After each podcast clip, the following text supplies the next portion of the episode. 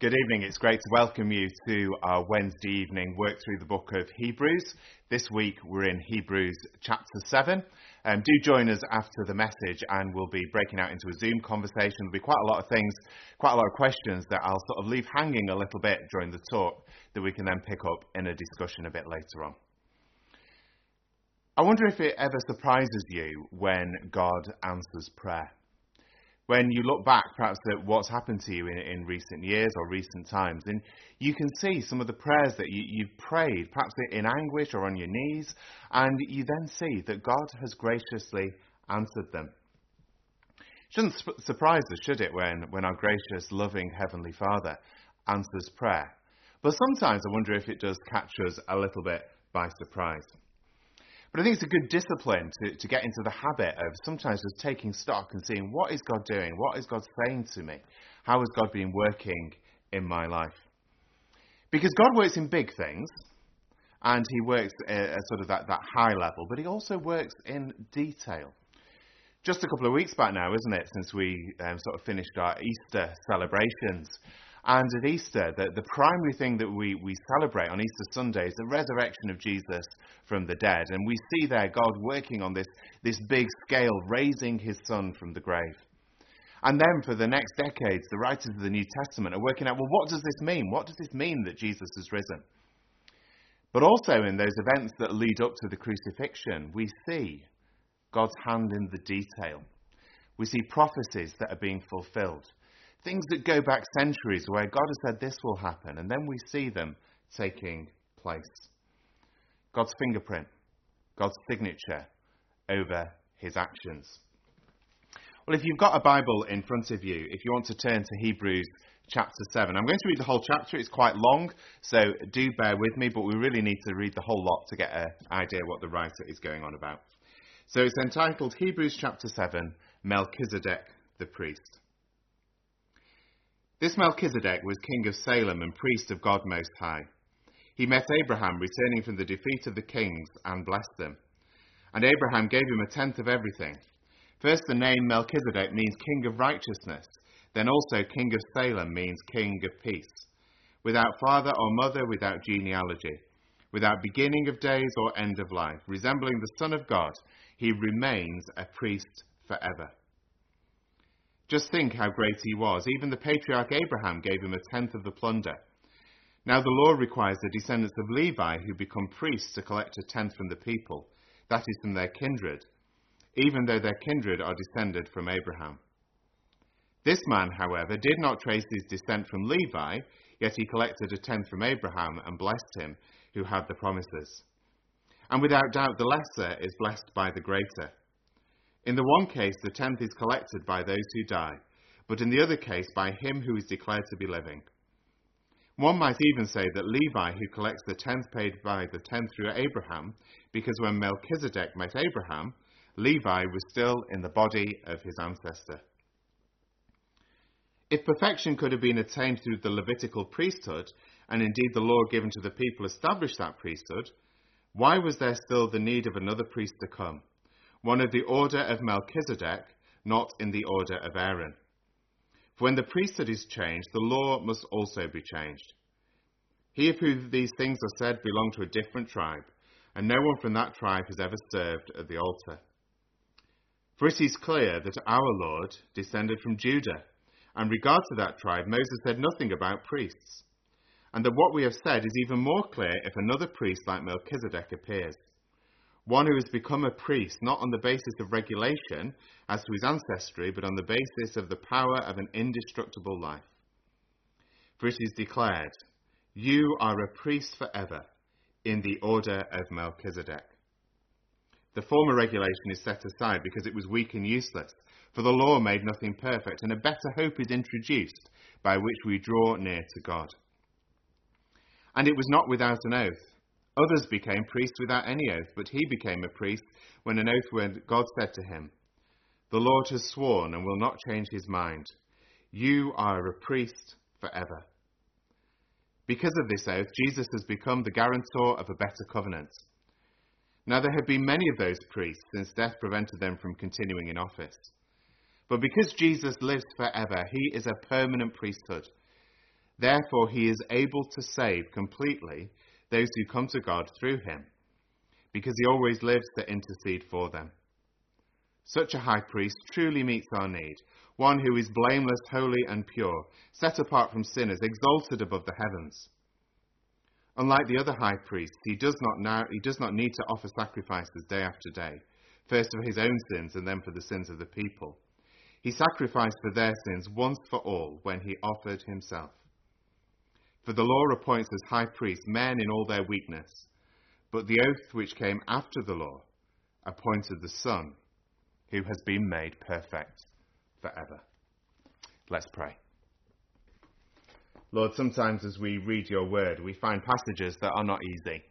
Sometimes things that can be confusing, sometimes that can sort of take us out of what we readily understand. And we just pray as we look at this very detailed and complex passage of Scripture this evening, that you'll just bring us great clarity as to who you are, as our high priest, as our king, as our Lord, as our Saviour. And Holy Spirit, would you enlighten, would you open your word to us this evening, we pray. And we ask it in Jesus' name. Amen. This is not an easy passage. It would be a bit silly of me to suggest otherwise. And it deals with this, this character Melchizedek, who I'm sure most of us don't really know a great deal about. And even if you do know all there is to know about him, there isn't a great deal. There is a passage in Genesis, there's then that verse from the Psalms, and then there's the unpacking of Melchizedek in the book of Hebrews. He's already appeared a couple of times, mentioned in previous chapters, but now in chapter 7 he appears centre stage and we can't ignore him. But to a first century mind, Melchizedek was not obscure.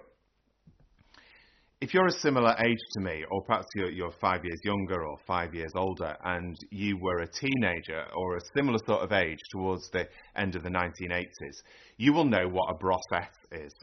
Now, I don't think I've ever talked about Bros in a sermon before, but Bros was a band that was around in the late 80s. And there were quite a number of girls um, at my school who got really into this band and wore the clothes that they wore and had badges and all kinds of things. Claire assures me she never really got into it, but I'll have to check that out with her mum and dad. But if you were born after the late 80s, or if you um, were born significantly before, you will probably have no idea what I've just spoken about, unless you went to their um, comeback tour in 2017. Because what happens in history in all kinds of different ways is that people become popular and then they fade out of popularity. Names become important for a time and a season, and then a few years later they're just a footnote in history. Now, Melchizedek wasn't part of a first century band, but he was big in the thinking of the Jews in the first century. The Dead Sea Scrolls have stories about him. Some, some stories are, are quite fanciful. There is one particular story that talks about Melchizedek rising up as the deliverer of Israel. But essentially, what we find is they are stories. They're things that people have made up about this ancient character. And Jewish thought generally in the first century is quite speculative, and a number of other Old Testament characters, normally the more obscure ones, come in for the same treatment. So there are books about Enoch. Enoch, another character from Genesis, who was so close to God that God um, didn't allow him to die, but just took him to be with him. And here we have the writer of the Hebrews talking to largely a Jewish audience and saying, hold on a minute, Jesus is a priest in the order of Melchizedek. So it's not too far fetched, I think, to imagine him saying something like this. You know, forget the fanciful stories that you're hearing about Melchizedek.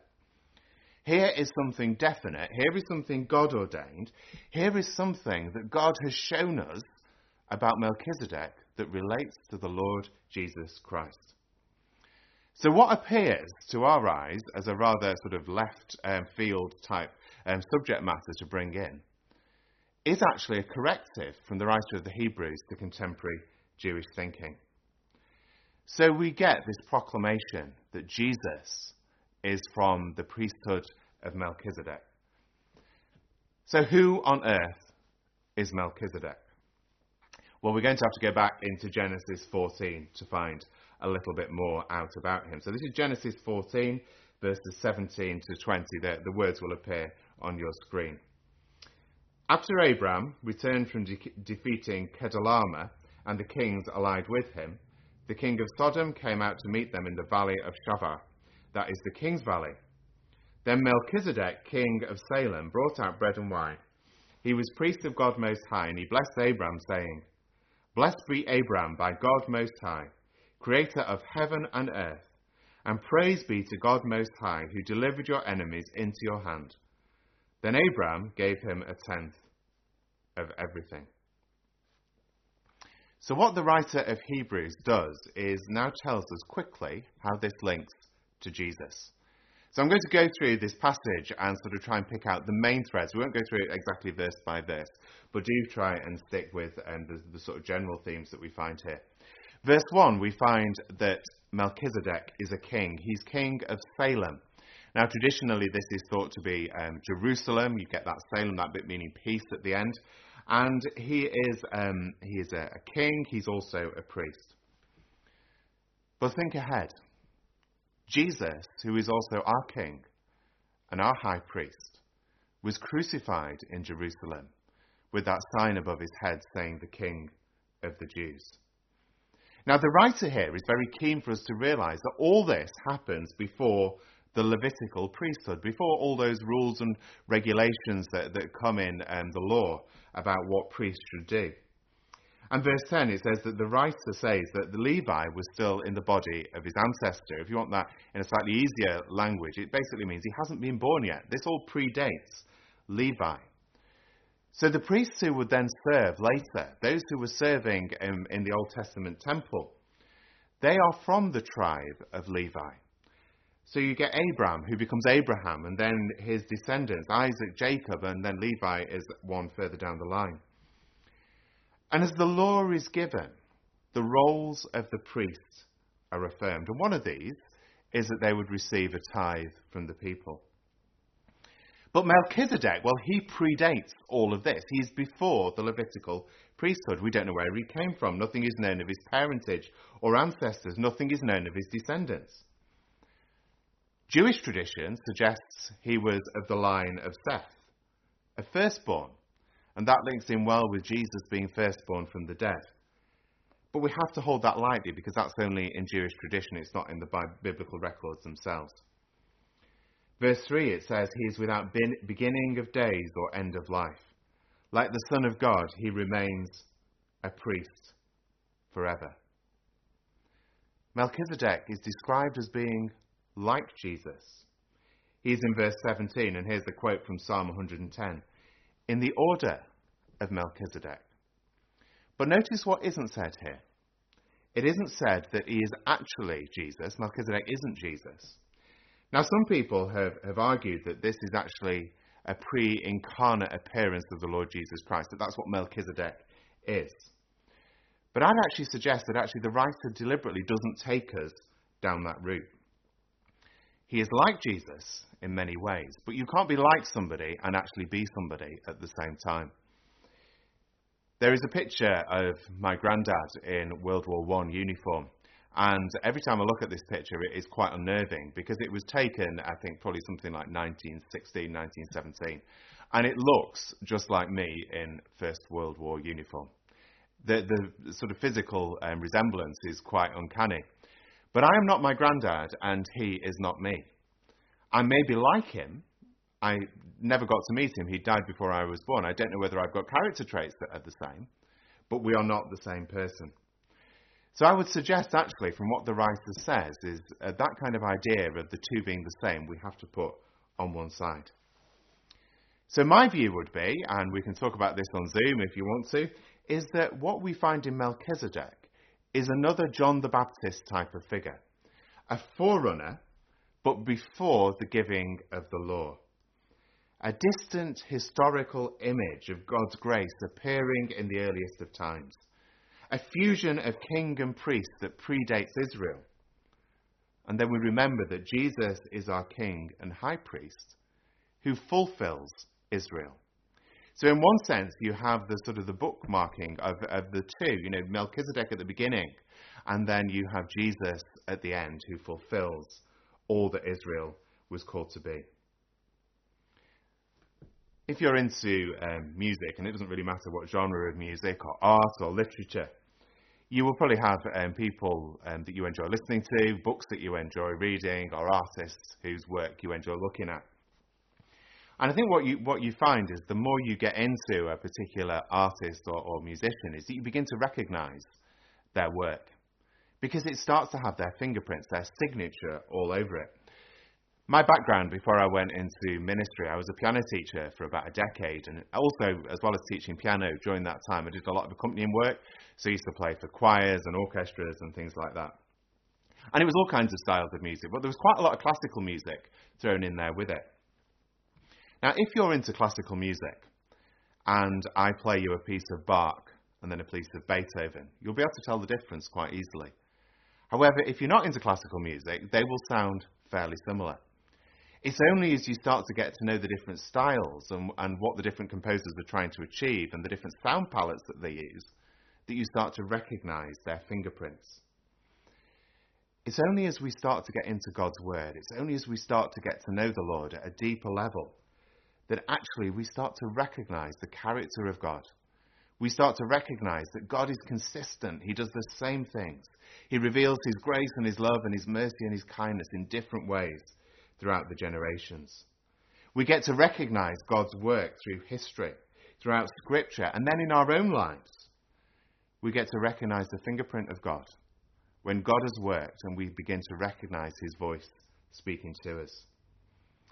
And so, this incident with Melchizedek, as I look at it, what, what I see, and you, you may find you see the same, is that it's got God's signature just all over it. God, throughout the Old Testament, is constantly pointing his people to what will come through the Lord Jesus Christ. And then as you get into the New Testament, and Hebrews is one of the books that really deals with this in a big way, you find the writers looking back and actually saying, you see, God was pointing to Jesus all along. And so you see two things happening. You see that God points us forward and then points us backwards. God is not impacted by time as we are.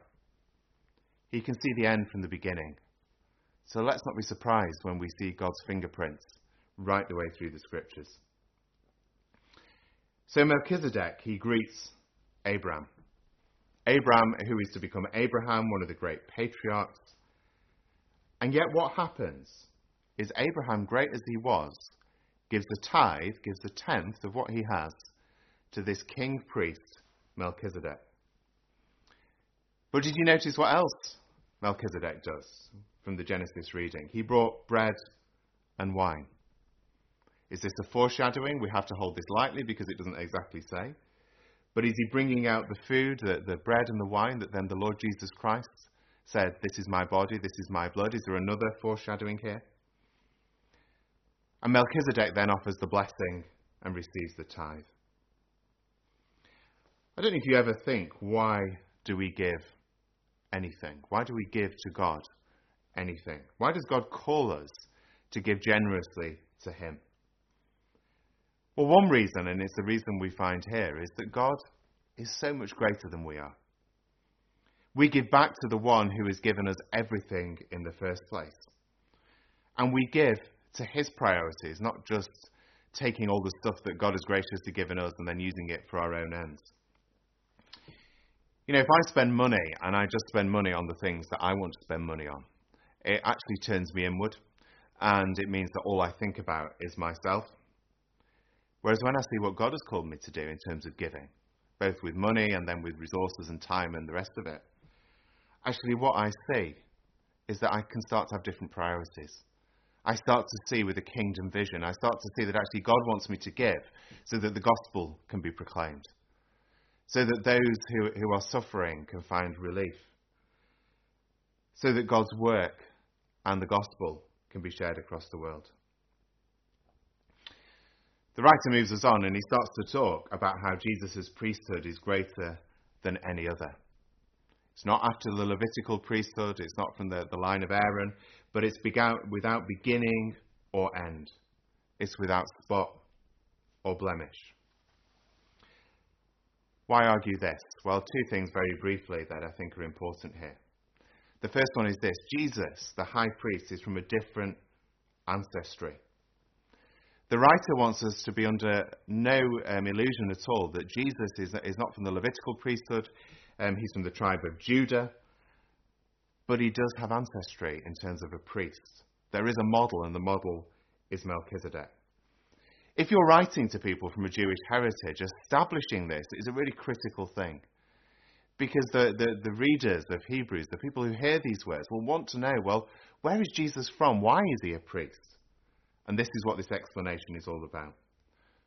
And the second thing is just like Melchizedek Jesus knows no beginning or end. Jesus has always been. He is light from light, God from God. He has always been with his heavenly Father. He was raised victorious, and his kingdom will know no end. Melchizedek is like Jesus in that he is a priest. He is greater than Abraham, from which the priests were to come, and his priesthood is everlasting. So we get that passage in Genesis, we get the, the, the, writings in Hebrews, and then we've already looked at this little verse from Psalm 110, where it says, You are a priest forever in the order of Melchizedek. See, Jesus is not only a priest, but he is the fulfillment of the whole of the promises of God. Melchizedek was the first of the priests that we find, and Jesus is our final high priest, the one who is both priest and sacrifice. Verse 27 He is the once for all. The once for all. So when we celebrate communion, when we take bread and wine together, actually we're, we're not re sacrificing Jesus, but we're just remembering his once for all sacrifice. Just to throw in a, a, a, bit of, I suppose it could be described as Baptist thinking or nonconformist thinking um, that comes out of the Reformation about priests in several denominations of the church, whom uh, you know I am delighted to work alongside as fellow brothers and sisters in Christ. But we sometimes find that church leaders um, are called priests. They they take that title. Now it is true that as a church leader you can take the title of priest, but it is never an exclusive title. Because all who are in Christ are priests. What an amazing thing. We are all priests serving the Lord Jesus Christ. It says in 1 Peter 2, verse 5 You also, like living stones, are being built into a spiritual house to be a holy priesthood, offering spiritual sacrifices acceptable to God through Jesus Christ. What an amazing thing this evening to think that we are called to be a holy priesthood, the priesthood of all believers, all serving the Lord Jesus Christ, who is our high priest. So, where does this leave us today? Where does all this talk of Melchizedek and Jesus and the relationship between the two, where does it leave us? Well, I just want to um, focus us on two things as we come to the end of Hebrews chapter 7. We've touched on, on both of them already to some degree. But the first thing is this, and it's about serving Jesus as our high priest. I don't know if you've ever thought about how much of the things that we do in life are quickly forgotten. Try remembering what you did yesterday, and you, probably won't be able to recall most of it to mind. A number of years ago, somebody um, gave me what I think has actually been really good advice on dealing with stress in life. And, and they said to me something along these lines. You know, sometimes things can come into our mind and we can get really stressed and worried and anxious about them. And this person said, Well, try looking ahead. Think, well, will this thing matter in a week? Will this thing matter in a month? Will you have even remembered what this thing was in a year's time? Now, not everything falls into that first category, but a lot of things do, don't they? We can easily find ourselves being stressed and anxious about those things that actually, even a few days later, will have sort of fallen off the table, gone to the back of our minds. It's only six weeks ago, I think, that we had a panic over toilet rolls. And people were rushing round supermarkets buying toilet rolls and pasta and tinned foods. And yet, Claire and I went to the, the supermarket on Friday afternoon last week. And you could have bought a whole stash of toilet rolls. That stress that we were all getting ourselves into has gone. And it's just a reminder that actually we can so often fill our lives with things that we can get anxious about, we can stress about, that we can do, that actually, if we look forward, they won't actually matter that much in God's kingdom. It's easy to fill our lives, isn't it? But then we read Hebrews and we look to who it is we're called to serve. We see what Peter says, and we, we find that we're priests serving our high priest, who is Jesus, the perfect, sinless Son of God, who died in our place, took our sins so we can have life with him. What would you do differently today if you thought of life as serving the high priest?